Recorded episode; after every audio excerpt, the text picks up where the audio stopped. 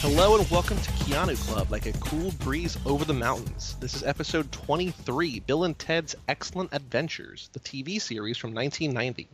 I'm Joey Lewandowski, And I'm Mike Manzi.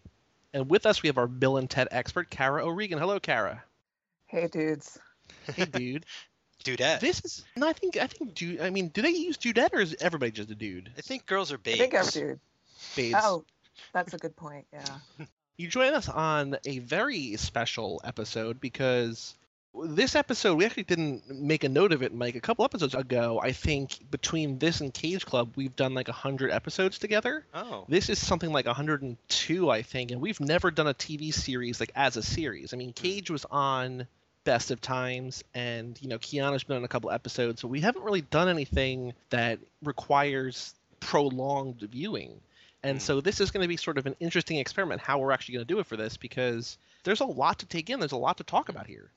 Yeah, it's going to be a little different because we're covering an entire season of a TV show in one episode.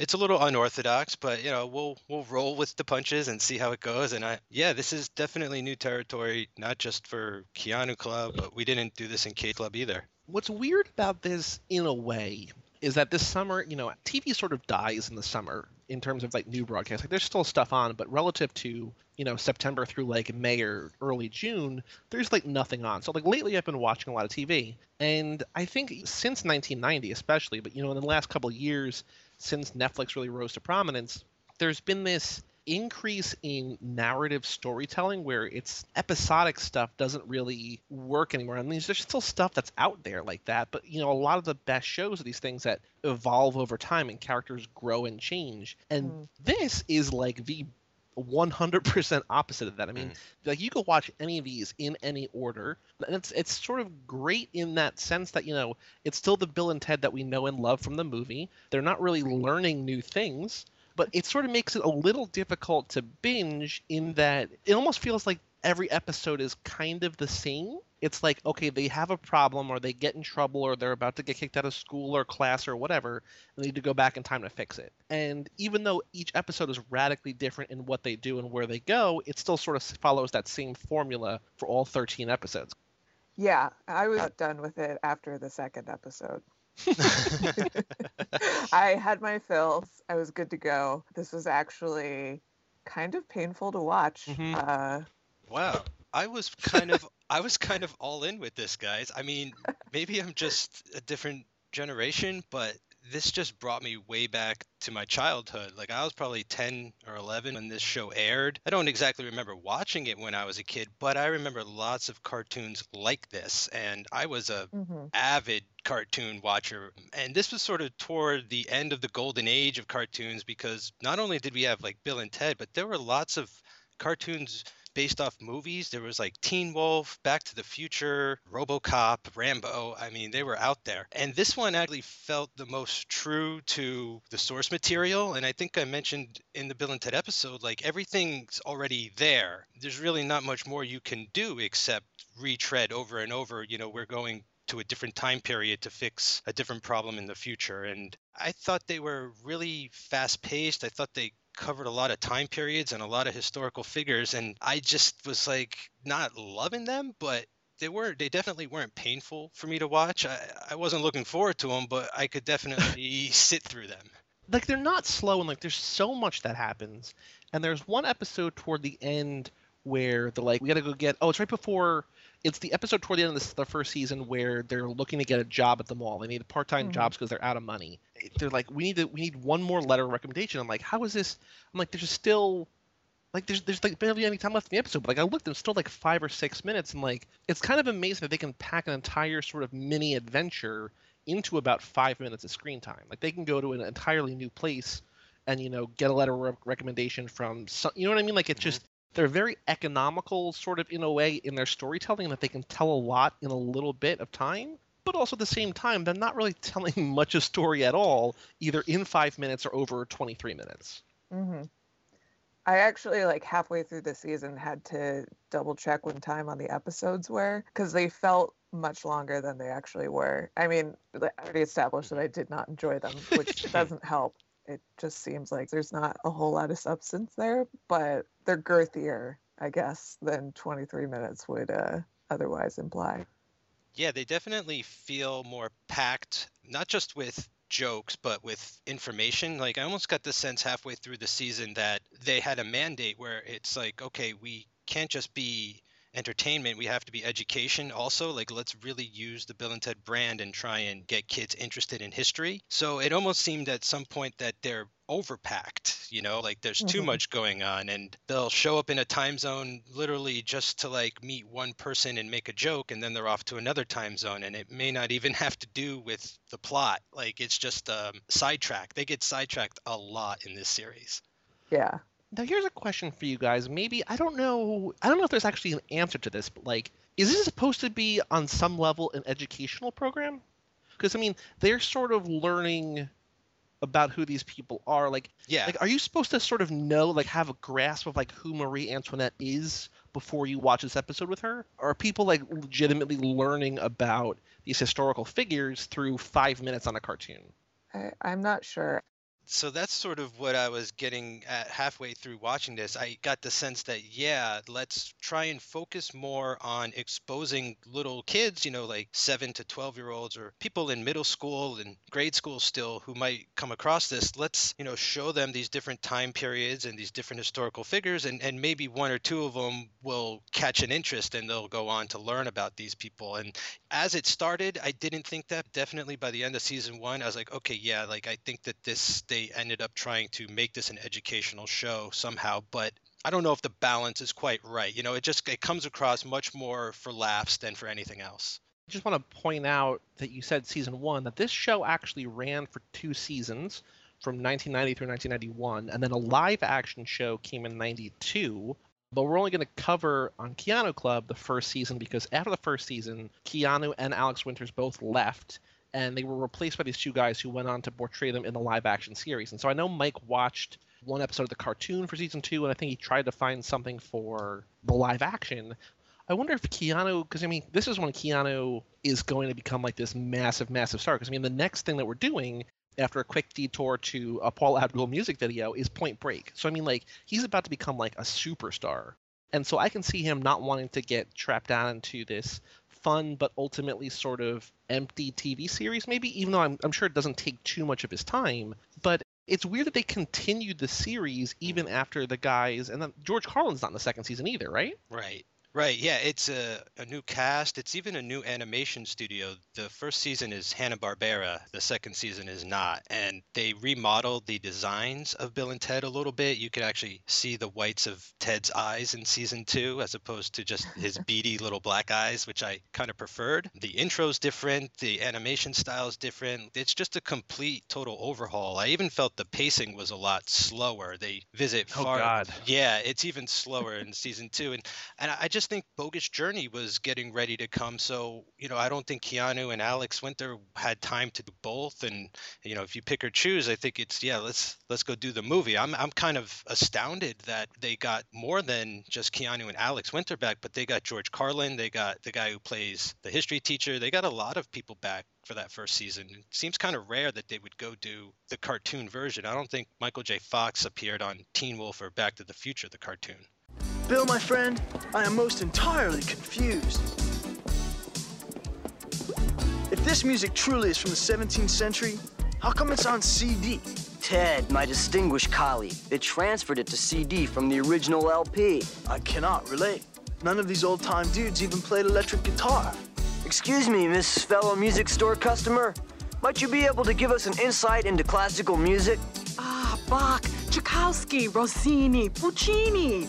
Drag, this lady doesn't even speak English. Amigos, are you in need of assistance? Rufus! I was just checking out the latest album by New Boys on the Corner. And? They stink. But that's not why I'm here. Excellent.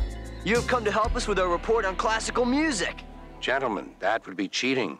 However, I do have clearance to say three words Wolfgang Amadeus Mozart. Amadeus. Did he not make a movie a while back? Yeah, my family rented that flick. It was most triumphant. and he really liked to party on, dude. Yeah, and uh, Hanna Barbera is responsible for so much of what we think about when it comes to cartoons. Everything from Jonny Quest, the Flintstones, the Jetsons, and then a lot of like the Cartoon Network stuff, Space Ghost, Dexter's Laboratory, Johnny Bravo, and uh, the last series that they produced actually was the Powerpuff Girls. Hmm. Because I, I wrote at the beginning that like I love this art style because it is like all those shows. I mean, it sort of brings you back to a time when cartoons sort of ruled TV or sort of ruled like a Mm. subsection of TV. Yeah. Because like now, outside of like Fox's animation domination or whatever they call it now, and maybe like Cartoon Network and Adult Swim, like cartoons don't really exist on TV anymore. It's so radically different than when Hanna Barbera was sort of one of the kings of the TV landscape. I don't know. I honestly don't know how well or how popular they were in the time, but those are all, they, all those shows that you listed, Kara. Those are all these like lasting shows that still Mhm. resonate today and that people still love and watch today. The bottom line is that this TV series was 26 years ago. So it's not like it was recent, but it still brings you back to a time where cartoons were more for than just kids or adults. It was sort of like a whole family kind of entertainment like this. Actually, the Wikipedia article for Hanna-Barbera makes note that this specific series is kind of like right around the time where the balance of cartoons really switched from Saturday morning to prime time sort of stuff to start competing with the Simpsons and other shows. So it definitely transitional series maybe because it is geared toward kids but then also maybe adults can watch it. Yeah, I think adults might enjoy this a little more than the average child's cartoon, just if they're Bill and Ted fans or history buffs. But I didn't get the sense Mhm. that it was quite geared towards adults in the way that maybe the Flintstones is some stuff where they sneak in a lot of adult humor, but it's mm, you know something kids can enjoy because there's talking animals and stuff. This doesn't seem like a property Hanna Barbera would handle because I mostly just know them for creating their own properties, you know. So it's kind of interesting that they got Bill and Ted and they went this far with it. I think that that's kind of great. And and this I, I also think that around this time you got a lot of cartoons moving to after school times during the week. Know, I remember like a lot of DuckTales and the whole Disney really ruled the after school hour. So weekend cartoons were definitely waning away and now they're completely dead. It's lost to the ages. It's, it's just a whole lost sort of demographic right there. And another thing about this is it's hand drawn. It's got that hand drawn sort of wonky timing to it. So you feel like this tactile effect to it. You know, like you just get the sense that people's hands were on this and, you know, it's done in the traditional sense, not without nowadays like all this computer smoothness and even on stuff like Family Guy, you can see it's just really, it looks hand drawn, but it's computer smooth and really liked how it took me back to just the quality of cartoons back in the day. Now, one thing that's sort of interesting is I'm looking on the Wikipedia page right now for the TV series, and Hanna-Barbera was only involved in season one, and season one aired on CBS. And so then when season one ended, and sort of the entire voice acting talent left, the show moved to Fox Kids, and Dake DIC. I don't remember Mhm. what else they did, but I remember watching shows that you know where they had like that little shooting star at the end, and they say Deke. I remember that happening. They took over season two on Fox Kids, so it seems like everything sort of radically changed from season one, season two. What's sort of weird, uh, and I confirmed with Mike about the DVD because I watch all these. The whole series is on Hulu, which sort of seems a little surprising. I think. Yeah. But it's what's- actually been on Hulu since at least 2009. I remember trying to watch it in one of the dorms and the internet being too slow to like handle Hulu at the time. Huh. Well, I remember when I first sort of got Netflix streaming that the Karate Kid cartoon was there, and I was like, "What? That just seems strange." It seems strange in the same way. But Yeah. what's weird about the the uploads on Hulu, but also the DVD, is that two of the first season's 13 episodes have the intro from the second season, and so you see Ted with the whites of his eyes, and then it's a different intro. It's like it's sort of less peppy and less fun, and it's just sort of it's it's jarring. I, I don't know if that's how I, I can't imagine that's how it aired for obvious reasons, but like I wonder what happened in post production since they came out that that kind of change would have been made.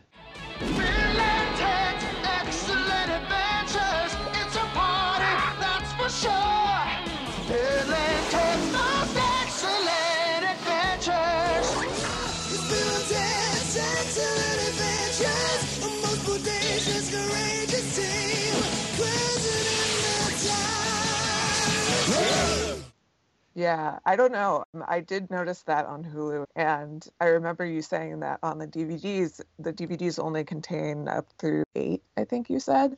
There's like nine epi- nine episodes. I think it's miss. It's maybe no, maybe. It's missing What- like what's on the- five. what- Yeah, it's missing five. I watched on Hulu. I didn't watch on the DVD, even though I bought the DVD.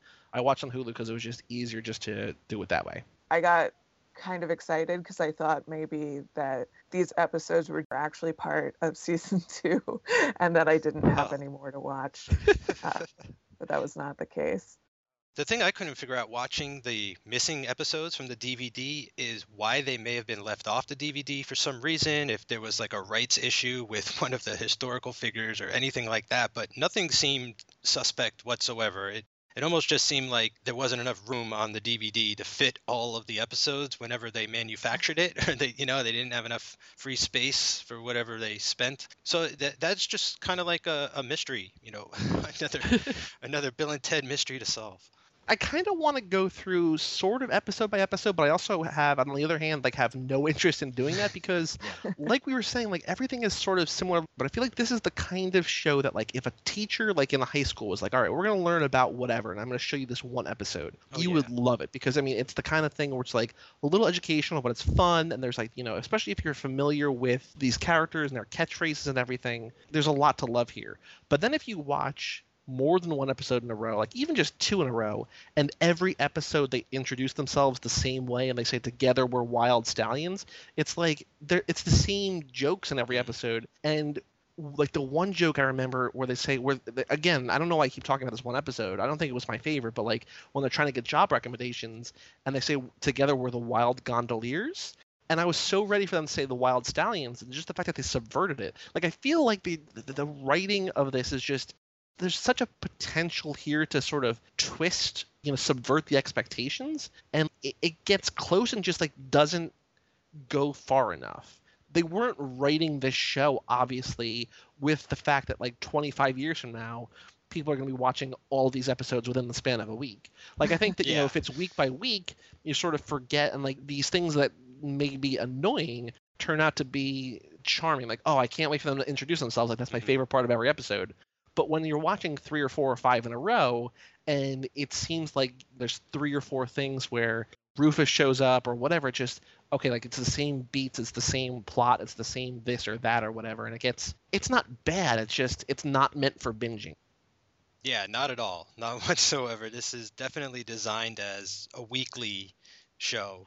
I think you got it right. Little kid isn't going to remember everything that happened from week to week, especially if they've got school and a whole lot of other cartoons to watch, you know. And to do that, I think it just kind of shows that the show really sticks to its roots and knows, you know, what it is in that first season. Like it really sets itself up and feels like there's a plan and they really stick to that plan, you know, every episode. So like while it does feel a little repetitive and routine and all that stuff, I kind of commend it for that because like week by week, you know you're going to check in and like get what you want. I was surprised to feel like, oh, all the beats are there and they're just going to sort of fill in the blanks with different historical people, different time periods, and different inventions that they accidentally helped to create along the way. Because like the premise of the show and the premise of the phone booth there are literally infinite stories you can tell. Okay in this episode you know bill and ted are sort of athletic and they need to go find babe ruth for some reason. Whatever justification i mean the premise of the time travel and they you know they're not damaging history. In fact they're probably creating history as we know it today they can do whatever they want. So like this is kind of like the perfect show to just sort of run forever, but at the same time it, it feels sort of limited by like what it almost kind of has to do week mm-hmm. in week out. Yeah, it seems like it would be a hard show to write if, from my perspective because it sticks to this plan. And yeah, it feels like there's borders or boundaries at times, like around the stories. You know, like you said, they can't stray from certain things. And I know that's something they tried to reach for more in the second season, where, believe it or not, the- the phone booth could go into movies, books, all kinds of crazy shit was going on in season two. Uh, I didn't get to any of it. I only lasted one episode, but I think that might be why it didn't last. It's just there is a formula to this, and it's a tricky balance. Maybe that is why there aren't a whole bunch of movies about them traveling through time, is because none of them really feel all that epic on their own. I feel like the movie did it best, and the cartoons are just sort of retreads in a way every time. I mean, they're they're they're not bad, but like I don't think they're bad. They're just confined by their rules a little too much, and that just might be why it gets kind of stale. And you think you could tell every story in the world, but after a while, you're just like, well, we've been here, we've been there, we've met this person. It's just like it kind of feels a little by the end of this that it may have run its course. If there was a next movie, you know, they maybe they shouldn't go traveling through time. Maybe they should use the phone booth for something else. One thought that I had while watching this is like trying to think they meet so many historical figures that things don't line up. You're like, okay, what episode ha- like what's a, like what's a good example of this? Well, I kept a Um, list of people they met, and they met over 40 people over season one. But like that's the thing. In one episode, they meet King Tut and Dr. Livingstone, or something, or like Wyatt Earp and you know Hannibal. So yeah, the people they meet don't really feel like there's any connective thread between them. Right. Really, I mean, sometimes they go to a time zone by accident, right? Like I think once they had a Latin report and they accidentally went to Latin America instead of Greece and Rome and stuff Right. you know, occasionally it's like they're misunderstanding, but for the most part, it's not. For the most part, it's like I said earlier, like they get sidetracked. Well, because like you think about like okay, so say for instance, there's the one episode, the Babe Ruth episode, where they meet Babe Ruth, they meet Harriet Tubman, and they meet Count Dracula, and it's just like okay, for instance, say you love the Count Dracula scene, but like you, you sort of have to do like these weird things like okay, like what episode was that in? Because like nothing about those three people makes sense on any kind of narrative through line, and it would almost be more interesting to like have like spend an entire episode if you have the ideas for it spend an entire episode like with harriet tubman and the underground railroad or spend an entire episode in transylvania. But like instead they feel like these this need to like spend five or six minutes in three different places. I think that's sort of why what both of us are saying mike about how there's like infinite possibilities but they also sort of ran out of ideas is true. Because you know they have all these ideas but like they just rush through them all. And then once you've been there like you're not going to go back to harriet tubman for hmm. instance Yeah, and I think there's the potential there to do an episode where they do spend different people, but like for the same reason. Even though there there's some sort of thing that they're after in every episode, the characters that they meet aren't necessarily have anything to do with that thing. It, with your Harriet Tubman example, like they could go see her and other civil rights figures Yeah. throughout history instead of just having these kind of missions that they have to go on and they go on them with seemingly completely random people. you're right. Like they sort of luck into getting out of their jams every time. Like when mm-hmm. they find out that you know Yankee great Babe Ruth, and then they hear somebody talking about the Civil War and the Yankee, like Rufus talking about the Civil War. He's like, oh, these must be the Yankees, and they see a girl, and like they just act like they find the real Babe Ruth because they're hungry for hot dogs. Like it's just you know like it's it's it's funny, but it's also stupid, and it's just. I really can't tell, and I feel like it sort of varies depending on what the episode needs them to be, like how smart or how stupid they Yeah. are.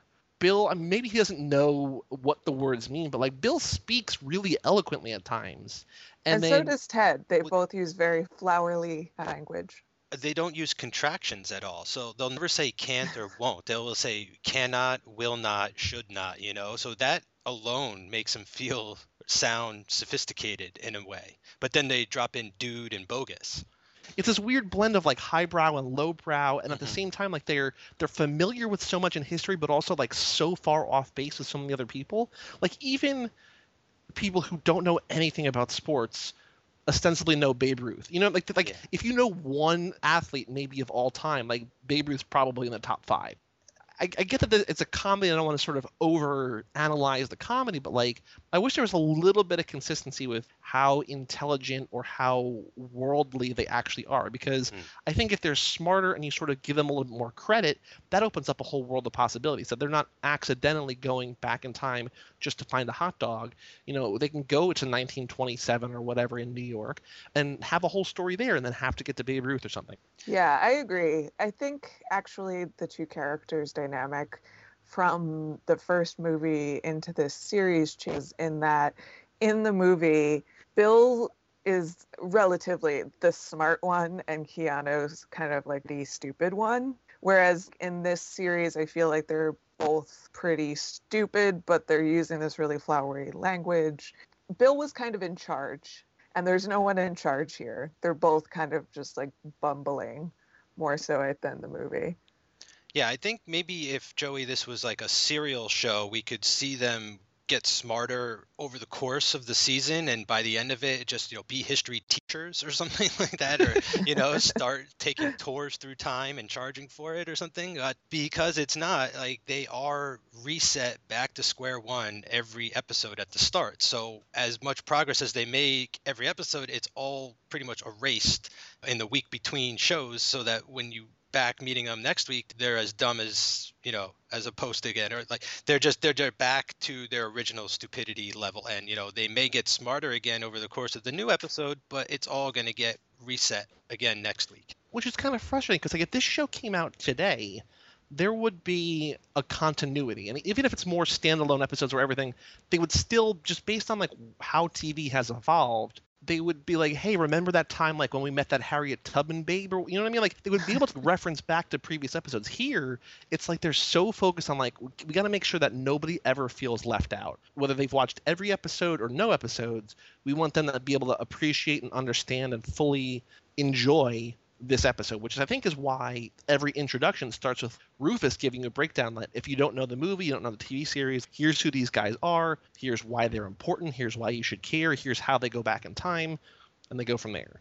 Yeah, but even in just in that great theme song they got it all laid out, you know, right at the start, but then they even feel the need to reiterate some of that with the opening act where Rufus will come and he'll be like, "All right, amigos, like if you don't fix this uh, this problem, the fate of the future depends on it." Basically, you know, it's like if you don't get jobs, the the future's going to be destroyed. If you don't play the homecoming dance, there'll be no future. it's very repetitive. I don't know why the writers feel the need to like justify every action. Like we need to know why they're going back in time. It's like because the future depends on it or they're about to get kicked out of school. Like I know that's sort of unique and inciting incident, but like I think they can be lower stakes than like saving the future. Because while it's funny to be like all these things, you know, require these two idiots from San Dimas in 1990 to go back in time and do whatever. I mean, not everything has to be of the most utmost importance. It can just sort of be, oh, they're just going to go back in time to have spending money. That's you know the, mm-hmm. the part-time jobs one. Like it's it's a lower stakes one, but it's just as valid as an episode as any of the other ones. I think. Yeah, I think one of the lower stakes ones that worked kind of well for me was they wrecked the car of Ted's dad. Mm-hmm. So they just have to go back and find Henry Ford and get him fix the car. And maybe Ted would have gotten sent off to military academy, probably not. You know, they whatever. It just it, it feels a lot less drastic than it needs to be and that and i think that's good and i think the show needed maybe a little more of that because like it wants to be a light fun show for kids but the message is like the fate of the future depends on it and it's just like ooh that's a little tense. Yeah i mean it's so funny because in that episode they introduced flight to the wright brothers like they were just going to make bicycles without bill and ted to tell them you should think about flight. And they also introduced henry ford to the idea of cars yeah, that, that was one aspect of the show I wasn't expecting that they kind of trail off of too, little by little, is they'll get involved in creating historical things and, you know, while mm-hmm. being in that place. So I think they invent like the toga, the they build the Great Wall of China, they help with the Boston Tea Party, planes. They invent, they invent the samurai haircut and Chinese takeout boxes, and they are in fact responsible for bringing spaghetti to the Italians and not Marco Polo. They're instrumental in creating Columbus Day as a holiday. That's funny in that you know they're worried that Columbus isn't going to find America, not about like changing like like how history played out, but just more concerned with not having that one extra day a year off from school. Like that's sort of what's great, and I think I mean those are like the the understated jokes I think work really well, where they're they're so blind to the big picture. They're so oblivious to the world that that's why like they're lovable and that's why things work. I think. And I think that gag, you know, being responsible for these like important moments in Western civilization is really funny. It's it's kind of to me was like the best part of the show.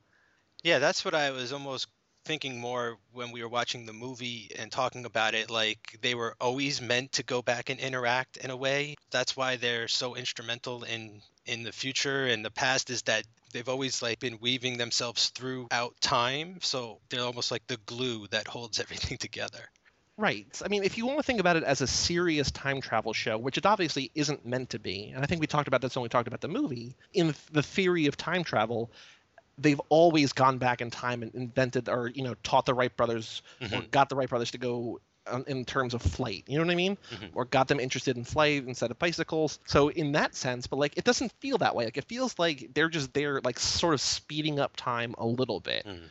Yeah, and related to the rules of time travel, we talked about the TARDIS the last episode about the movie and the kind of debate about whether or not the booth is based on the TARDIS. In the movie, when they travel places, they're not necessarily able to speak to the people or the place that they've traveled to. But interestingly, in Doctor Who with the TARDIS, the TARDIS has a component called the translation circuit, which helps them understand and be able to speak the language of any place that they travel to in the TARDIS. Hmm. So I was was thinking like, did Booth get a translation circuit upgrade, or why is that suddenly different other than for no reason at all? I feel like not only, I mean, maybe they got that, but they also somehow got some kind of device or gadget or add on that makes everybody around them sort of just completely okay with the fact that the phone booth is dropped into wherever. I mean, we saw that a little bit in the movie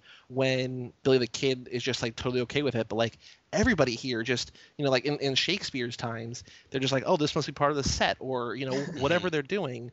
But at the same time, Marie Antoinette goes to make a phone call. They're like, "What are you doing?" She's like, "I'm calling my friends. I don't know why they're not answering." And they're like, "Oh, because the telephone hasn't been invented yet." And like, it's not only are they okay with the fact that like this foreign object is now in their time and space, but they're also familiar with the concept of phone calls, even if it hasn't. Like, it's just it's it, it's like the show is basically saying it's easier just to not explain anything. So like, we're just gonna go roll with it. hmm And that's like another parallel with the TARDIS. Uh, it also has a component called the chameleon, which enables the TARDIS to like be kind of invisible or just blend in with the background. But that piece of the TARDIS is actually broken, which is always that blue police box. But there's something about the chameleon does still work to make everyone like not care.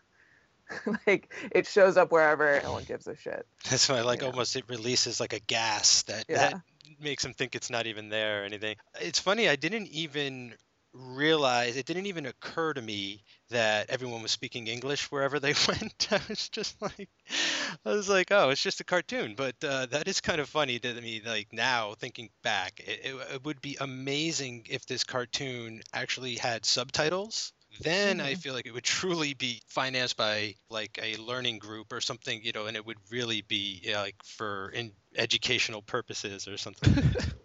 so I'm watching this show, and I think uh, it's episode 10. It's the episode where Bill and Ted decide that they want to quit the Wild Stallions, and the Right. title card comes up, and it's written by Paul Dini. Now I don't know if you guys are aware of who Paul Dini is, but he basically like changed the face of cartoons during the 80s and 90s. He Huh. he um, was early on. He was part of like the development of He-Man. He wrote for Batman the animated series and a lot of those Warner Brother cartoons, and he created the character Harley Quinn, who is Huh. now going to be in Suicide Squad. He created that for the Batman cartoon show in the 90s. So when that name came up, I lost my mind a little bit. I couldn't believe it, and it's it. I mean, it's not like the best episode, but it is the one episode that kind of breaks from the time travel rules a little bit. Like they decide they're going to quit being wild stallions and Rufus travels back, but the future is degrading and he gets Right. younger and younger as the episode goes on until he's baby Rufus by the end of it. He basically has Benjamin Button's disease. Yes, exactly, exactly. And they go through time inspiring famous people not to give up on their dreams. And then at the end, I liked it because they just sort of came to the realization themselves that they shouldn't give up. They're like, hey, we inspired them to stick with it. Maybe we should stick with it and keep the wild stallions together. That's what I wish that more shows like. I don't want it to be like, for instance, like Community, where every episode, or like Comedy Bang Bang, where like every episode, like those shows are designed that every episode has to be something like radically different. Like everything is sort of like a send up of a particular genre. And I mean, for the most part, aside from you know that one season of Community, which we will not talk about, both those shows are like wildly successful in like breaking the mold or breaking the formula every episode. Like it's amazing how successful they both are in terms of just creating like brand new worlds to tell these stories in. And like you have that ability here, like you have literally all of history to work with. And if you're just like more creative in terms of the way that you tell a story, the way that you frame their trip, or like why they have to do things, you know you're you're only limited by your creativity and I, i'm just it, it just makes me a little bit sad that like Mhm. everything is so by the book and sort of fundamental and like that episode i don't need all 13 episodes to be ones where things are broken but like you could have four or five or six you know you'd have probably a bunch to, that sort of break the formula and go from there Yeah, I think that this is definitely like one of the better episodes, one that I enjoyed probably the most. Some of the voices, actually, the voice actors play the different characters over the course of the series, are definitely voices that are recognize but can't necessarily place. Mhm. Like, there's the one where they're in ancient Egypt, and I don't know whose it is. It sounds really familiar, and it might be Steve Martin. No, he's not credited, but it's like a King Tut themed thing. Then back to the the episode where they run into Da Vinci, the doing that is like kind of doing a Rodney Dangerfield impression.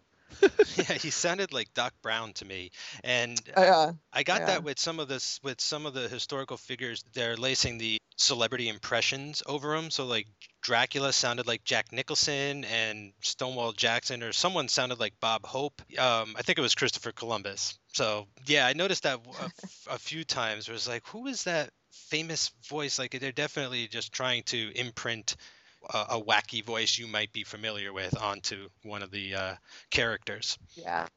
Well, Well, they actually got Little Richard to play himself in episode two, Yeah. at least. When I looked at the the cast listing, episode one actually, Phil Hartman. I was like, oh wow, that's surprising. Well, I remember there's there's the one character that's sort of doing like a Marlon Brando in the Godfather Mhm. parody. The only voice I think I really recognized was I want to say it was probably E.G. Daily. I mean, it was a voice that sounded like there's one episode where like several different Rugrats characters all sound like they made their way into Bill and Ted. it just it- there's a lot. I mean, vo- voice acting is just terrific, and I think that's why I wasn't sure. Like, and I was thinking the same thing, Kara. Like while I was watching, like, are these really like the real actors, or are they just people sort of doing impressions of the people? Like, they obviously didn't get Marlon Brando, but it's somebody doing a Marlon Brando. So uh, it's it's it's a weird like just another little way I guess that they could have fun with it. Yeah. The other person was Jeffrey Tambor, who Oh, is also nice. a voice. All right, so I had one, maybe one more other comment about all this before uh, I feel like I've said my piece. Okay. So, cartoons and especially ones that were adapted from films, just I just remember cartoons when I was young, they would go crazy. Okay, they would get nuts. There was a Punky Brewster cartoon based off the TV show where she had like a magical leprechaun dog type creature, you know, that granted her wishes. Eh, There's just all kinds of crazy things going on. And my main question with this show is where is dog Rufus? This would have Yes. been Thank you. Agree entirely. And guys, I want to call him Rufus. Ooh, How I like does that, that. uh, does that fit? I'm kind of happy with that. I like that a lot. I mean, it's okay. I like Rufus more though. Well, we could do Woofus. Uh, that was the other one I came up with. I'm good with both those. I like them both. But I mean, it, they needed to turn him into a dog for one episode or something. You know, Bill and Ted visit Dr. Frankenstein and they accidentally turn Rufus dog Rufus. I just really feel like if we were ever going to get him, this would be where he shows up. I, I don't know if he'll be in part three.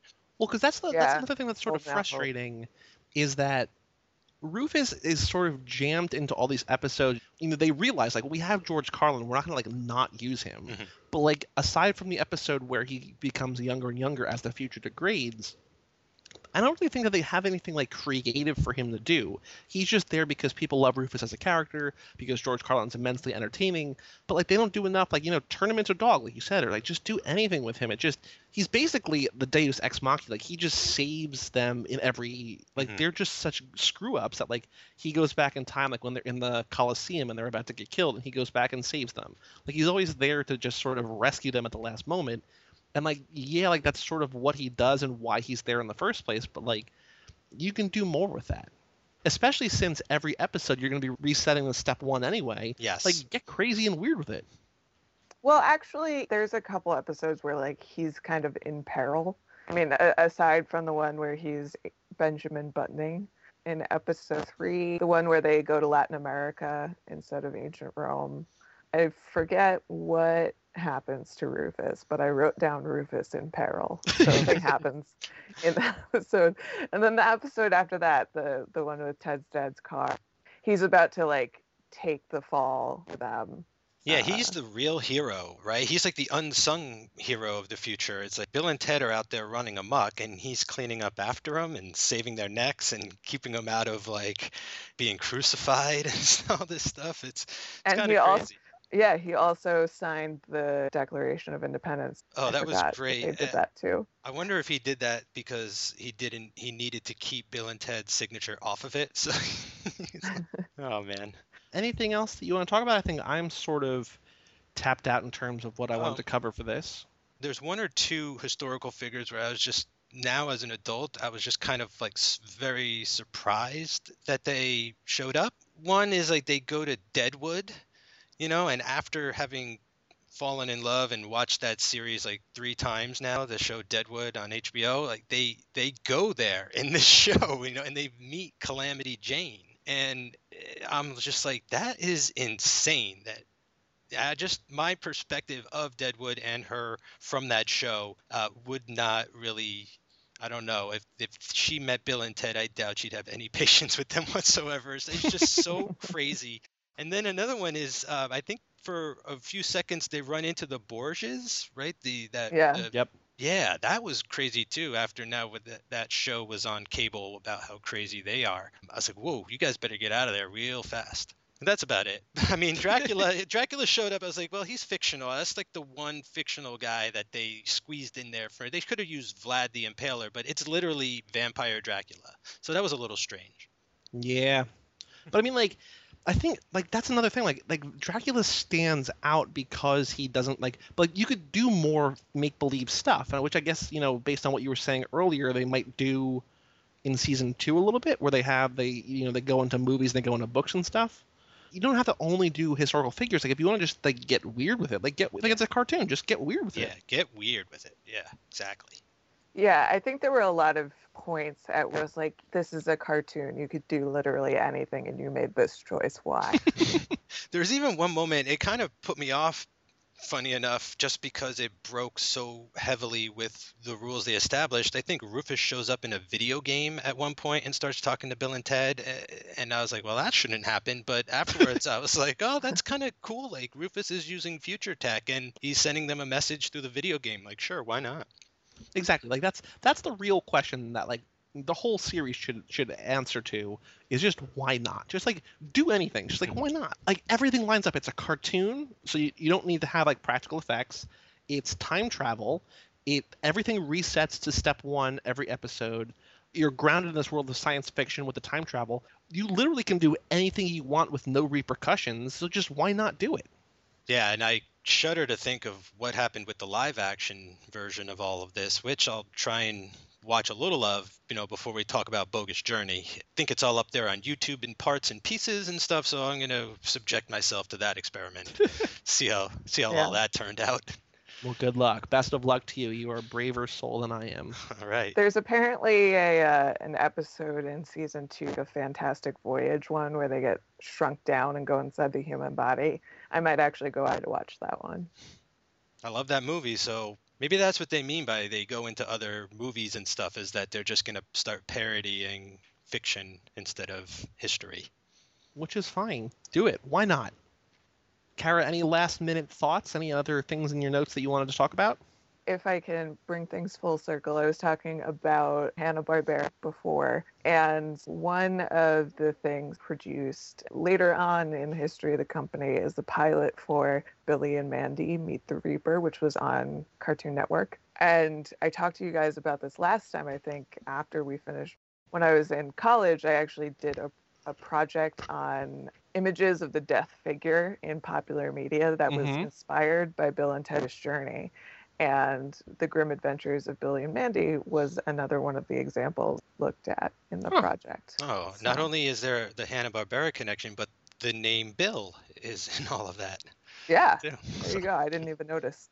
Well, thank you very much for joining us, Carrie. You'll be back, I think, in just three episodes for Bogus Journey. I mean, we're gonna sort of cap off the Bill and Ted trifecta here just in a little bit after we go to Point Break. So, I mean, between two of Keanu's biggest movies of the '90s, Point Break and My Own Private Idaho, we have another Bill and Ted movie. I, I'm not sure. I mean, we'll talk about it more for that episode, but like, was Bogus Journey as popular as Excellent Adventure? Is that sort of like an afterthought?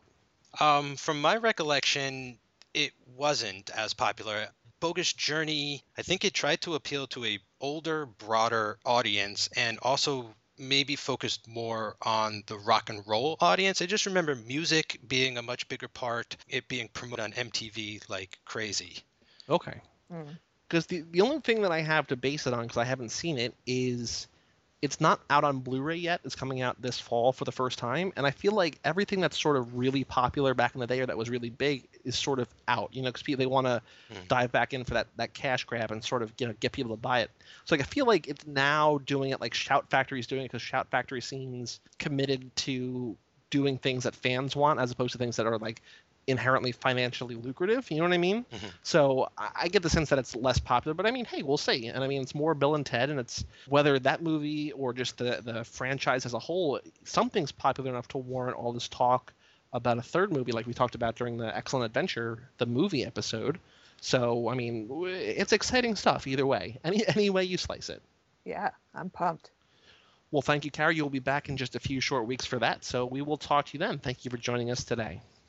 For all things Keanu Club, you can go to cageclub.me or facebook.com slash cageclub. You can find all of our past podcasts, see what's coming up next, find other shows on our podcasting network, all sorts of fun, free listening entertainment over there at cageclub.me and facebook.com slash cageclub. I'm Joey Lewandowski, And I'm Mike Manzi. and that was Kara O'Regan, and we'll see you next time on Keanu Club. And trouble moves too fast, to save the future, we must learn about the past. Whoa!